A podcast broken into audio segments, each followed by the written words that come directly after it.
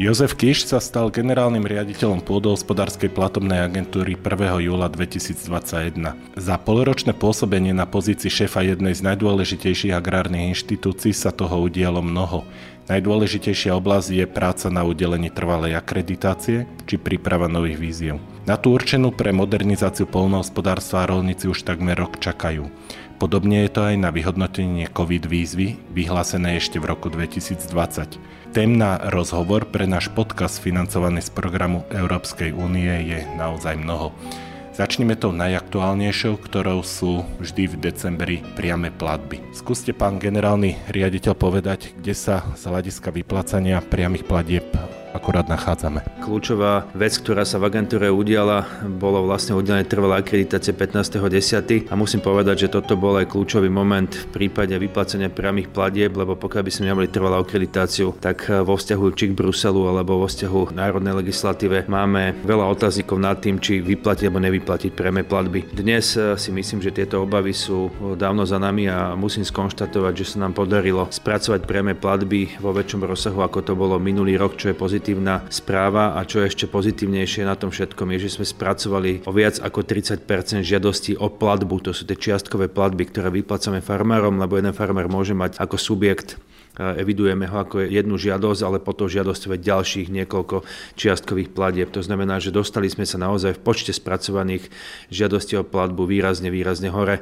To znamená, že sme uspokojili hlavne tých malých stredných e, farmárov. Samozrejme, uspokojili sme aj veľkú časť tých veľkých a uspokojili sme ako živočíšnu, tak aj rastlinnú výrobu. Čo sa týka nejakých čísel, nám sa podarilo spracovať až 90% žiadostí, ktoré boli predložené, to znamená 90% subjektov dostalo rozhodnutie pozitívne. Zbytok, zhruba nejakých 2200 žiadateľov, má odložené žiadosti na spracovanie na obdobie prvého kvartálu budúceho roka, kde musíme vykonať, či už sú to kontroly na mieste alebo administratívne kontroly. Proste v týchto žiadostiach boli nejaké administratívne nezrovnalosti a nedokonalosti a preto sme to museli posunúť až na ďalšie obdobie. Čo sa týka objemu, tak vyplatíme z celkového počtu spracovaných, pozitívne spracovaných žiadostí až 95% a bude to objem 357 miliónov. Z celkového celkového objemu 505 miliónov. To znamená, že musím eh, jednoznačne skonštatovať, že sa nám podarilo do systému naliať tak dlho zdržiavané peniaze a pomôcť farmárom naozaj v hodine 12. Hovoríte o tom, že priamých platieb bolo vyplatených viac ako v minulom roku. Podľa údajov z minulotýždňovej tlačovej správy to bolo 358 miliónov, čo z 505 miliónov tvorí vlastne približne 71%. Keď som si ale pozrel tlačovú správu ministerstva pôdohospodárstva z minulého roka, je tu napísané, že pre 15 schém bolo vyplatených 384 miliónov eur a priame platby boli vyplatené na úrovni 85,95%. Ako je možné, že je takýto nesúlad v číslach? Ono je to vec toho, do akého pomeru a čo dávate do akého pomeru. Ja keď sa poviem na absolútne čísla, tak e, pozitívne rozhodnutia, ktoré vydáme, alebo sme vydali v tomto roku, boli v objeme 390 miliónov. To znamená, už aj tu sme na tej báze vyššie, ako to bolo minulý rok. Nehovoriac o tom, že celkový objem prijatých žiadostí za minulý rok bol niečo okolo 430 miliónov a v tomto roku to bolo 505 miliónov. To znamená, že tá východzia báza je výrazne vyššia, ako to bolo minulý rok. A v absolútnych číslach e, keď vychádzam z tých údajov, ktoré máme v agentúre, čo naozaj bolo vyplatené v decembri minulého roka, to bolo 351 miliónov. V decembri tohto roka sme vyplatili 358 miliónov. To znamená, že tu sme evidovali nárast, ale treba sa pozrieť na tú pracnosť a to znamená, treba merať ako keby počet spracovaných žiadostí. Keď sme spolu pred približne týždňom komunikovali, vlastne vo vzduchu vysela otázka vyplácania priamých platieb pre podniky, ktoré majú aj živočišnú výrobu. Vy ste mi vtedy aj potvrdili, že tieto podniky boli boli administrované o niečo neskôr. Aký bol dôvod a je táto situácia už na poriadku? Jednoduchý a pragmatický dôvod, ak máte na stole viac ako 17 tisíc žiadostí, musíte si spraviť nejaký harmonogram. Nebola tam nejaká prioritizácia vo vzťahu k tomu, či ideme riešiť rastlinu a živočíšnu. Musím povedať, že pri tej živočíšnej výrobe sme do poslednej chvíľky riešili centrálnu evidenciu hospodárskych zvierat, kde sme evidovali mnoho nezrovnalostí a kým sme sa dopatrali k tomu, že vlastne celý problém, ktorý sme tam evidovali, vzniká mimo subjektov, ktoré si požiadali o svoje dotácie, tak naozaj sme museli prijať rozhodnutie, kde sme povedali, že budeme určité veci veci nejakým spôsobom zohľadňovať. Poviem konkrétne, ak posuniete svoje, svoje zviera na bytunok a ste závisí od toho, kedy bytunok zaeviduje do centrálnej evidencie hospodárskej zvierat dátum, kedy bolo porazené alebo kedy bolo zlikvidované, tak to už je mimo vás ako mimo farmára. To znamená, že v týchto dátumoch dochádzalo k niekedy k posunu až týždňov. To znamená, my sme museli zohľadniť naozaj ten termín, ktorý nám nahlasil farmár. Na základe toho sme potom spravili výplatu pravých pladeb aj pre živočišnú výrobu. V marci 2021 minister pôdohospodárstva Jan Mičovský oznámil, že v priebehu maja bude vyhlásená výzva pre polnohospodárov. Nakoniec za jeho pôsobenia sa tá výzva vyhlásiť nepodarila a potom bola celá pozornosť sústredená na akreditáciu pôdohospodárskej platobnej agentúry. Posledný termín znel január. Ako vidíte tento termín?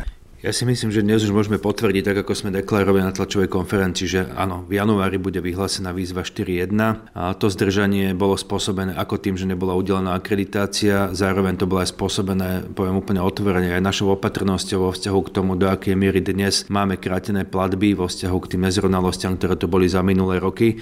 Dnes môžeme skonštatovať, že výzvu 4.1 máme pripravenú tak, že výrazne zjednodušíme ako oblasť verejného obstarávania, tak aj implementáciou cenníkov. A sme výrazne posunuli výzvu 4.1 z pohľadu jej efektivity spracovania do horizontov, ktoré nebudú už v ročných termínoch, ale dostaneme sa naozaj do horizontov, ktoré budú v mesiacoch. To znamená, že v priebehu roka by sme mali byť schopní spracovať všetky žiadosti, ktoré budú predložené. Spomenuli ste cenníky, to je pravdepodobne jedna z tých noviniek, ktoré zjednodušia ten systém? Výrazne zjednoduší systém a zároveň sa stransparentní celý proces verejného obstarávania. Ako vieme, v minulosti najmä verejné obstarávanie, jeho proces vytvorili obrovské pochybnosti nad tým, či boli prostriedky efektívne čerpané a či boli naozaj čerpané nejakou zodpovednosťou, či už na strane žiadateľa alebo na strane agentúry. Ceník nám umožní naozaj transparentne deklarovať to, za čo sa v danom momente, v danom čase dokáže obstarať alebo kúpiť stroj, mechanizmu, zariadenie. To znamená, že máme naozaj spravený široký prieskum o tom, a kde sa dneska hýbu ceny. Tieto ceníky budeme pravidelne aktualizovať vzhľadom na vývoj na trhu a následne budú implementované pri ďalších výzvach, ktoré budú vyhlasované alebo budú uplatňované v čase, kedy sa bude zabezpečovať obstaranie alebo kúpa daného stroja alebo zariadenia. Ceník budeme mať naozaj, si myslím, vo väčšej miere implementované na to, čo je z pohľadu farmárov najžiadanejšie. Za týmto účelom sme spolu s ministerstvom robili prieskum, že čo sú tie komodity a artikle, ktoré dnes ten farmár potrebuje potrebuje, z toho nám zišli traktory, zišli nám z toho stavby, hlavne ako sú maštale pre hovedzí dobytok ošípané. Dnes máme naozaj pokrytú túto oblasť na 100% a v nejakom krátkom období chceme mať cenníky na všetky komodity, ktoré budú predmetom výzvy. Čo budú tie oblasti, ktoré budú predmetom výzvy? Určite chceme pokryť aj oblasť zeleninárov, ovocinárov, chceme tam mať skleníky, chceme tam mať pri, rôzne prídavné zariadenia k traktorom, ako sú kosačky, sejačky a tak ďalej. To znamená, chceme pokryť celé to spektrum potrieb, ktoré dneska tí farmári majú. Čiže je to v pohľadu rastliny živočišnej e, výroby, alebo je to obhospodarovanie pozemkov. Čiže chceme pokryť naozaj celú škálu. Chceme sa úplne vyhnúť verejnému obstarávaniu. Samozrejme, to nebude platiť pre organizácie, ktoré sú zo zákona povinné obstarávať. Toto je naozaj odvážny plán vyhnúť sa celému verejnému obstarávaniu. Pravdepodobne veľmi kriticky ho budú vnímať majiteľia rôznych projektových kancelári, ktorí si na prácu pre polnohospodárske subjekty zvykli. Necítite tlak od týchto subjektov na to, aby sa výzvy nezjednodušovali v prospech polnohospodára? A keď si zoberieme, že v minulosti farmár platil províziu takéto agentúra alebo poradcovi vo výške až 20-25%, čo je pre mňa úplne šialené, lebo takéto poplatky sa neplatili nikdy nikomu, či už je to finančný sektor alebo v akomkoľvek inom odvetví. Príde mi to naozaj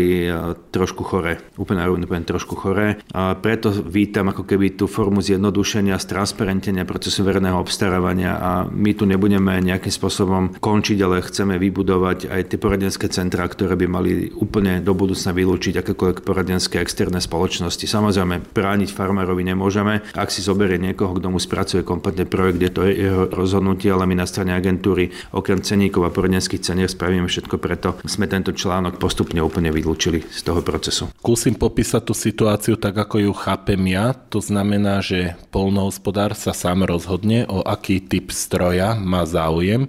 Keď je vlastne v podporovanej skupine, tak si ho vyberie a dostane určitú cenu, ktorá je vypočítaná z normatívu podľa nejakej jednotky? Áno, je to presne tak. To znamená, že my budeme v cenníkoch deklarovať ceny, za ktoré vieme refundovať daný stroj. Samozrejme, pokiaľ sa farma rozhodne ísť mimo tú špecifikáciu, ktorá je v cenníku a bude tam chcieť niečo naviac, tak to už bude vyslovene ako keby na jeho, na jeho stranu, to znamená, bude si to musieť zaplatiť. Ako prvé, o čo polnohospodári majú záujem, ste povedali traktory. Skúste to špecifikovať. Vieme napríklad, do akej kilovatovej úrovne budú podporované traktory z prostriedkov programu rozvoja vidieka? Budeme zohľadňovať cenu za kilovat a budeme zohľadňovať všetky kategórie, ktoré dneska na trhu sú. To znamená, že nechceme v tomto momente nejak obmedzovať možnosť alebo dostupnosť jednotlivých typov traktorov. Samozrejme budeme zohľadňovať v dotácii aj digitalizáciu. To znamená, že pokiaľ bude mať ten traktor v sebe tú digitálnu jednotku, ktorá zabezpečí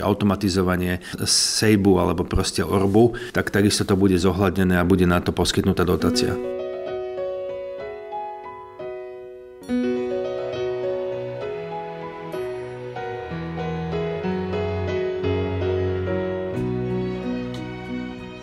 Hovoríme o výzve, ktorá má nastať, teda e, začiatkom budúceho roka. Stále je ale na stole výzva, ktorá bola vyhlásená teda ešte v roku 2020. Bola to akoby náplaz na tú covidovú situáciu, ktorú vyhlásil teda ešte e, bývalý minister Jan Mičovský. Polnohospodári ju vnímajú ako tzv. 60 tisícovú výzvu, lebo to bola maximálna výška opravnených výdavkov. Ako je to s vyhodnocovaním tejto výzvy a čo vlastne s ňou ďalej?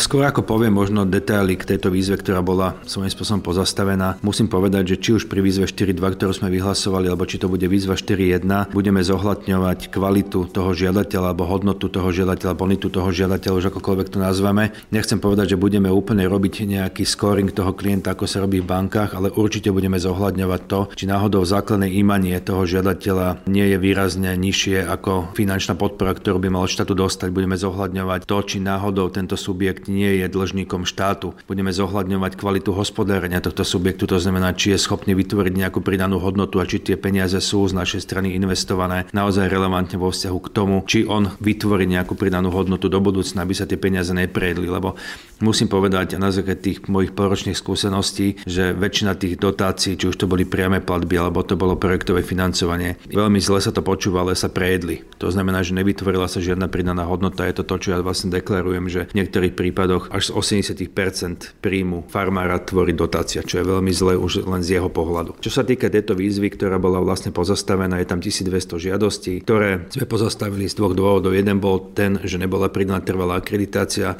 a druhý dôvod boli vlastne ako keby sankcia alebo korekcia, ktorá bola zo strany Bruselu vo výške 25% aplikovaná. Pokiaľ si nemôžeme byť istí, že tieto žiadosti sú naozaj správne, že celá výzva bola správne nastavená, tak budeme vytvárať riziko korekcií do budúcna. Preto my chceme naozaj sa pozrieť a pozeráme sa detálne na každú jednu žiadosť a už dnes musím skonštatovať, že nie je to úplne v poriadku. Už podmienky samotnej výzvy na vytvárajú určité riziko a vytvárajú riziko vo vzťahu k tomu, čo bolo v zisteniach, či už to bol forezný audit alebo to boli ďalšie audity zo strany Bruselu, tak nachádzame tam spoločného menovateľa. To znamená, že my budeme musieť veľmi zvažovať, čo s touto výzvou spravíme a či vôbec e, spracujeme 1200 žiadostí tak, aby sme uspokojili všetkých farmárov, ktorí si tú žiadosť podali. Samozrejme, my dnes ten proces vyhodnotenia máme skoro ukončený, chceme to mať do konca roka naozaj vysporiadané a potom príjmeme rozhodnutie o tom, či tie platby budeme alebo nebudeme púšťať. Popri tom tu máme ešte tých 400 žiadostí o platbu a to je pre mňa dôležitejšie ako, ako žiadosti o projektové financovanie. 400 žiadostí o platbu predstavuje zhruba 60 miliónov eur a tieto začneme takisto vyplácať v priebehu mesiaca január. Čo sa týka tej 60 tisícovej výzvy, ak to dobre chápem, je na stole aj to, že by tá výzva bola celá nevyhodnotená, aby boli tie prostriedky súťažené v ďalšej výzve znova? Vyhodnotená vlastne už je, ako som povedal, budeme mať do konca mesiaca určite správu alebo informáciu o tom, že v akej kvalite máme celý ten balík tých projektov, ktoré boli predložené, to znamená tých 1200 žiadostí. Samozrejme tých alternatív je potom viac a musíme si zvážiť, čo vytvára aké riziko pre agentúru, pre štátny rozpočet a samotného žiadateľa. Lebo ak schválite žiadosť, ktorá je spracovaná pod základe výzvy, ktorá má v sebe určité nedostatky, tak v nás v budúcom období počas udržateľnosti môže nastať situácia, že budeme od toho žiadateľa žiadať korekciu a budeme naspäť žiadať peniaze a to, to není úplne fér. To znamená, my chceme dopredu povedať, aké to riziko veľké je a na základe toho by sme sa rozhodli. Čo bolo nedostatkom tej výzvy, ktoré vy vnímate ako najväčšie? Hlavne proces verejného obstarávania, podmienky verejného obstarávania. To znamená, že akým spôsobom by sa mali obstarávať jednotlivé komodity, ktoré v tej výzve boli, alebo ktoré sú v tých žiadostiach. Všetci vidíme, že tie ceny komodít, ale aj ceny výrobkov neuveriteľne rastú za posledného roka, takže asi aj to, čo bolo vysúťažené de facto na začiatku roka alebo na prelome rokov, je dnes v nejakej inej cenovej úrovni. To znamená, že ak by táto výzva sa zhodila zo stola, ďalšia výzva by bola vyhlásená s rovnakou finančnou alokáciou. Podmienky výzvy by boli stanovené už dajme tomu podľa tých normatívov, ktorí ste spomínali pri výzve 4.1, tej veľkej výzve. Presne tak budeme zohľadňovať ten nárast cien, ten index rastu, ktorý tam nastal, či už je to prístroj zariadené pri stavbách, hlavne pri stavbách, lebo tak ako ste povedali, veľa tých vecí, hlavne pri stavbách, tam boli nárasty cien od 30, 40 až 50% čiže tam sme ďaleko od toho, čo bolo obstarané a ja si myslím, že dodávateľia by tak či tak nejakým spôsobom buď odstúpili od tej zmluvy, alebo by žiadali navýšenie, čo zase pri tom procese verejného obstarávania nie je možné bez toho, aby ste zopakovali verejné obstarávanie. To znamená, že všetky tieto veci, ktoré nastali od toho momentu, kedy bola výzva vyhlásená, čo všetko sa udialo za to obdobie musíme zohľadniť aj pri spracovaní týchto žiadostí. Kedy padne to rozhodnutie, aký bude výsledok tej 4 jednotky? Pokladám, že to bude v priebehu mesiaca december na neskôr začiatkom januára. Určite to bude ešte pred vyhlásením novej výzvy 4.1, ktorá pôjde v januári von.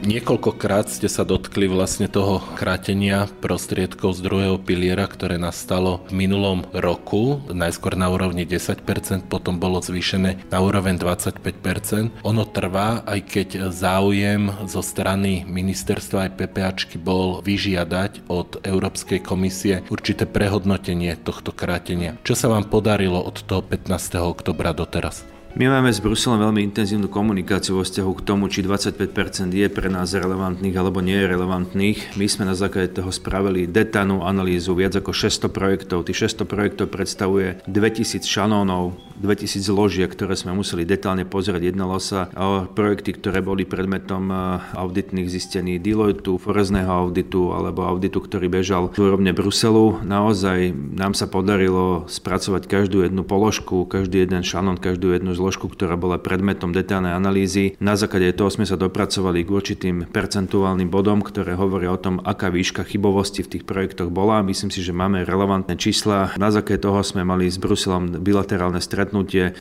decembra, kde sme naozaj konfrontovali naše zistenia, našu metodiku výpočtu, našu metodiku spracovania jednotlivých projektov. My sme vlastne na novo spracovali všetky projekty. Na základe toho sme s Bruselom mali otvorenú diskusiu o tom, kde je naša predstava o tej korekcii, kde je predstava Bruselu a akých e, programových opatrení sa to bude týkať a v priebehu mesiaca január by sme mali dostať spätnú väzbu z Bruselu o tom, aké bude ich konečné rozhodnutie. Zistenia boli aj predmetom zmeny metodiky pre budúce výzvy a pre spôsob spracovania budúcich víziev. To znamená, že my vieme Brusel dnes jednoznačne deklarovať, že to staré portfólio, ktoré sme tu mali vygenerované za tie minulé roky, vieme v akej kvalite, vieme, čo s tým máme robiť, vieme, že budeme podávať žaloby, vieme, že si budeme nárokovať vrátenie peniazy od tých subjektov, ktoré pochybili Zároveň to riziko, či už to bol konflikt záujmov medzi dodávateľom žiadateľom medzi žiadateľom a, spracovateľom na strane PPA máme odstranené, máme eliminované, máme nastavené automatizované procesy a vieme, že do budúcna také riziko vytvárať nebudeme. Toto Brusel hodnotí veľmi pozitívne. Samozrejme, vysporiadanie sa s tou minulosťou bude náročné ako pre nás, tak aj pre Brusel, lebo ja si stále myslím, že tá spoluzodpovednosť tu je a nemôžeme strkať hlavu do piesku ani zo strany Bruselu, lebo tie kontroly tu bežali po minulé roky a proste je to spoločný problém. A ja som rád, že tá konštruktívna debata medzi nami a Bruselom beží a že sme si dokázali nájsť spoločnú spoločnú cestu v tej diskusii a povedať si, že akým spôsobom pokračovať ďalej, ako sa vysporiadame s tým portfóliom z minulosti. Ladislav Miko mi v podobnom rozhovore povedal, že vlastne oni vychádzali len z údajov, ktoré PPA poskytla Bruselu. Poskytovala PPA správne údaje, alebo skreslené, alebo vyslovene klamala. Musím povedať, že neboli úplne tie údaje. To detálnou analýzou, ktorú sme spravili, sme zistili, že naozaj v tých jednotlivých hláseniach, ktoré boli poslané do Bruselu, nebolo úplne všetko. Vy ste povedali, že niektoré subjekty budú akoby žalované, alebo bude tam predmet žaloby zo strany PPA. Čoho sa to týka, akom rozsahu to vnímate? Týka sa to hlavne, to čo stále opakujeme, je to, je to proces verejného obstarávania, je to nadhodnocovanie zákaziek. Samozrejme v niektorých prípadoch ani nedošlo k realizácii projektu, to znamená, že reálne dneska stavba nestojí, projekt alebo stroj sa nekúpil, to znamená, že máme tam naozaj prípady, kedy došlo k subvenčným podvodom. Tieto veci už sme hlásili na orgány v trestnom konaní a samozrejme my budeme postupovať takisto aj zo svojej roviny, to znamená, ak je tam trestné konanie, to vám ešte nejakým spôsobom neošetruje spôsob a, a formu vrátenia peňazí. To znamená, že my musíme podať extra žalobu, ktorá bude si uplatňovať národ na vrátenie peňazí. Samozrejme, subjekty, ktoré nehrali tú čestnú hru vo vzťahu k PPA, nehrali celkovo tú čestnú hru. To znamená, že dneska bežia rôzne konkurzy aj zo strany iných subjektov, sú to banky alebo sú to ja SZRB a tak ďalej, rôzne subjekty, ktoré takisto spolufinancovali jednotlivé projekty, kde sa my hlásime do týchto konkurzov ako jeden z veriteľov. To znamená, že ten proces bude veľmi komplikovaný na dlhé obdobie, ale samozrejme my v tom začneme robiť určité kroky a budeme v tom pokračovať. Tá návratnosť tých peňazí v niektorých prípadoch, nehovorím, že bude 100%, ale pokiaľ nespravíme tieto kroky, tak jednoducho tá šanca na vrátenie peňazí tu nebude.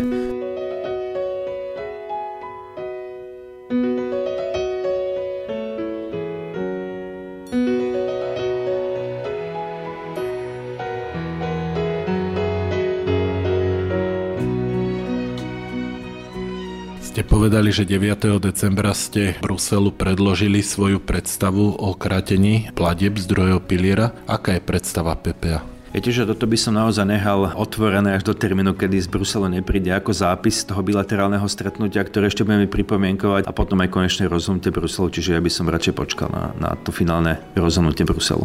Dotkli ste sa aj toho, že je pozdržaných 400 žiadostí o platby, to znamená, že tieto žiadosti nebudú pustené do obdobia, pokiaľ sa korekcia nezníži vlastne z tých 25% na nižšiu úroveň?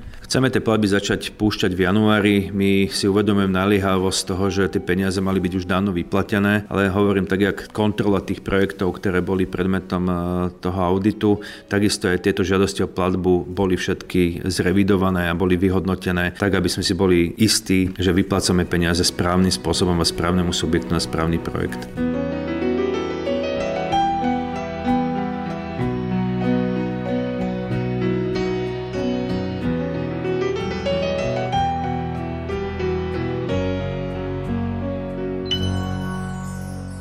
Rámci akreditácie pôdohospodárskej platobnej agentúry bolo realizovaných niekoľko krokov v súvislosti s digitalizáciou. Asi ten ideálny stav by bol, keby ten projekt bol vyhodnotený v priebehu niekoľkých týždňov, tak ako ho poznajú polnohospodári napríklad z Nemecka, kde pomocou nejakého formulára žiadateľ vie, či bol úspešný, na ktorom je mieste. Asi toto je ešte dlhá cesta. Určite je to dlhá cesta, lebo zdigitalizovať celý proces agentúre je, je veľmi náročné a naozaj to náročné z toho pohľadu, že musíte tie veci obstarať. To znamená, už samotný proces obstarania je niekoľko mesačný. Ja som rád, že sa nám podarilo aspoň čiastočne zdigitalizovať niektoré veci. Keď začnem od podania žiadosti a príloh, ktoré vlastne aj v minulosti boli nejakým spôsobom čiastočne elektronizované, dneska môžeme deklarovať, že máme digitalizovaný celý tento proces. To, čo bolo kľúčové, bol proces verejného obstarávania. Tam sa nám v prvom kroku pre pilotnú fázu zrazu podarilo zabezpečiť a obstarať program Josephine, ktorý zabezpečuje plnoautomatizovaný proces verejného obstarávania. To znamená, že už nebude potrebné do agentúry postupovať v papierovej podobe alebo z elektronizovanej podobe akákoľvek dokumenty inou cestou. Všetko pôjde cez Josephine. Do budúcna my sa otvoríme úplne všetkým portálom, ktoré zabezpečujú verejné obstarávanie, vrátane portálu EVO, ktorý prevádzkuje úrad pre verejné obstarávanie. Chceme to mať doširoka otvorené, zase je to spojené s integráciou dát, ktoré klienti vygenerujú v týchto portáloch. My sme na strane agentúry dneska pri pripravení zintegrovať postupne ďalšie a ďalšie no, aplikácie, ktoré sú na trhu dostupné. Josephine je pre nás v tomto momente dostačujúci. Nehovorím, že bude akceptovaný úplne všetkými žiadateľmi, ale zastrešíme gro tých žiadateľov, ktorí dneska v rámci verejného obstarávania budú postupovať. Tým, že budeme nahrať za postupné verejné obstarávanie cenníkmi, ktoré pôjdu von, tak postupne si budeme môcť povedať, že zostane to len pre subjekty, ktoré sú zo zákona povinné obstarávať. Čo sa týka kontroly konfliktu záujmov, takisto sme výrazne postupili postupili, máme zdigitalizovaný celý proces. Vrátanie, prepojenie na všetky externé registre. Takisto dnes diskutujeme, máme pripravené memorandum s finančnou správou, kde budeme si automatizovane vymieňať dáta o tom, či daný subjekt je alebo nie je dlžníkom štátu. To znamená, že je to ďalšia kľúčová oblasť, ten konflikt záujmov takisto bol veľmi slabé miesto v minulosti. Máme to plno automatizované bez možnosti vstupu človeka, ktorý by tam dáta nejakým spôsobom manipuloval. To znamená, že dve kľúčové oblasti sú zdigitalizované. Do budúcna máme pripravenú štúdiu toho, čo všetko musí prejsť nejakou analýzou procesnou a následne potom špecifikácia na, tú, na digitalizáciu. Máme to pripravené vrátanie rozpočtu a toto chceme začať implementovať v priebehu budúceho roka. Chceme to spraviť tak, aby sme už nové programové obdobie, to znamená 23-27, mali už vo veľkej miere zdigitalizovaný proces. Nebude to určite celé, ale chceme nejakým spôsobom sa posunúť výrazne dopredu. Videli sme to najmä v priebehu minulého roka, že na pozícii generálneho riaditeľa PPA so streljali ľudia úplne nepochopiteľne, vzhľadom na to, že rozpočtom je agentúra akoby väčšia ako niektoré menšie ministerstva na Slovensku. Na druhú stranu pred niekoľkými dňami agentúra Ineko vydala správu, že pozícia generálneho riaditeľa PPA je veľmi slabá v súvislosti s ministrom. Nehovorili ste po informáciách, ktoré Ineko vydalo o tom, že vlastne šéf PPAčky mal by byť nezávislejší, mal by byť samostatnejší a nemôže jednoducho byť tak v područí ministra Hodnotenie Ineka podľa mňa zohľadňovalo aj to obdobie pred môjim nástupom, čo je relevantné a ja musím povedať, že za rok a pol tak častá výmena na pozícii tak kľúčovej agentúry spôsobila aj ten stav, ktorý tu, ktorý tu proste bol. Jednoducho tá nefunkčnosť tej agentúry bola, bola zjavná. Hej, mňa to veľmi mrzí, lebo pokiaľ nemáte zastabilizovaný manažment, akýkoľvek podnik bez tohto prvku nemôže fungovať. To znamená, ak sa vám mení generálny rejiteľ, každý má svoju predstavu, každý má iné priority, každý má nejakú víziu, každý má nejakú formu komunikácie s ministerstvom a toto všetko malo dopad na agentúru. Nehodnotím dobrý alebo zlý, ja len hodnotím to, že naozaj sme z môjho pohľadu zmeškali veľa času v agentúre. Podarilo sa to dohnať, čo som veľmi rád. Nedohnali sme úplne všetko, to je vidno aj v tých zmeškaných veciach, ktoré tlačíme stále pred sebou, ale ja si myslím, že v čase to dokážeme dobehnúť. A hneď po mojom nástupe vlastne ja som takisto aj s pánom ministrom hovoril o tom, že je potrebné vykonať určitú zmenu v spôsobe fungovania agentúry. Na jednej strane tá autonómnosť toho generálneho rejiteľa vytvára ale veľké riziko, lebo on naozaj je jediný štatutár v agentúre a je prakticky schopný rozhodnúť o čomkoľvek, akokoľvek, bez akékoľvek kontroly. A ja som vytvoril radu generálneho rejiteľa, ktorá supluje svojím spôsobom predstavenstvo a do budúcna Máme s pánom ministrom už potvrdené, rozdiskutované, že chceme vytvoriť PPAčke predstavenstva dozornú radu. To znamená, že vytvoriť nejakú samostatnosť aj vo vzťahu k ministerstvu, aj vo vzťahu k rozhodovaniu na strane PPAčky a potom aj k nejaké výraznejšie kontrole k tomu, akým spôsobom PPAčka nakladá s peniazmi Európskej únie a akým spôsobom PPAčka funguje v rámci nejakej efektivity. Čiže toto máme pripravené. Zatiaľ to suplujeme tým poradným orgánom, ktorý som vytvoril, ale zároveň chceme naozaj toto preniesť až do zmeny zákona o Slovenskej platobnej agentúre. Na PPA ste pol roka. Veľmi subjektívna otázka, ale čo vás najviac zaskočilo v jej fungovaní, v jej štruktúre, lebo Poviem to úplne na rovinu, o digitalizácii vlastne agentúry počúvame roky. Dokonca v tejto kancelárii ste asi 5. alebo 6. riaditeľ, ktorý mi o nej hovoril. No, zaskočilo ma presne, presne toto. Digitalizácia pripravená viac menej len na papieri, ale to musím skonštatovať, že veľmi chabo. To znamená, že bolo to postavené na nejakých víziách, ktoré nemali nejaké racio za sebou. Ja som počas svojej praxe naozaj aj lidoval niekoľko projektov, ktoré zabezpečovali automatizáciu procesov a to, jak to bolo pripravené, tu bolo pre mňa neakceptovateľné. A strašne veľa peňazí sa v tej príprave minulo na rôzne konzultačné veci, na rôzne analýzy, čo v princípe neprinieslo agentúru agentúre absolútne nič. Bavíme sa o 100 tisícových sumách a pre mňa to bolo naozaj veľmi nezmyselné. Je mi to ľúto, že ste peniaze neinvestovali do toho, do, čo sa, do čoho sa malo, to znamená stabilizovať hlavne hardwareovú časť agentúry, lebo tu sme naozaj našli vo veľmi zlom stave, to znamená nestabilné systémy, nestabilný hardware.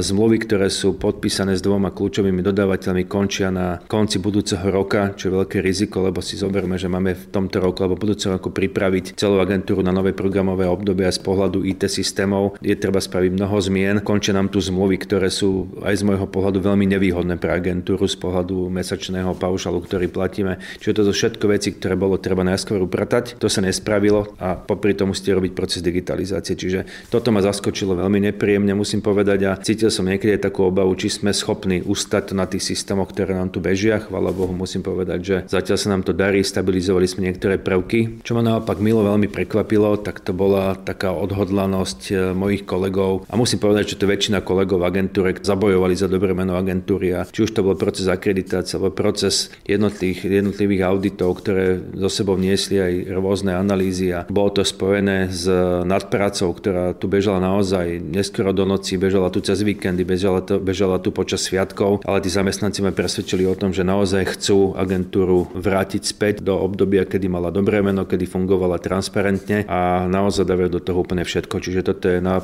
naopak oproti tomu také vyváženie toho technického nedostatku a tej nedokonalosti, že tí zamestnanci naozaj povedali a väčšina z tých zamestnancov, že poďme ideme zabojovať za to, aby agentúra mala akreditáciu, aby znova začala vyplácať podpory. Pán riaditeľ, ďakujem vám za rozhovor a prajem pekné sviatky v kruhu rodiny. Ďakujem aj ja, takisto aj vám. Šťastné, veselé Vianoce, ale hlavne veľa, veľa zdravia vám prajem. Ďakujem pekne.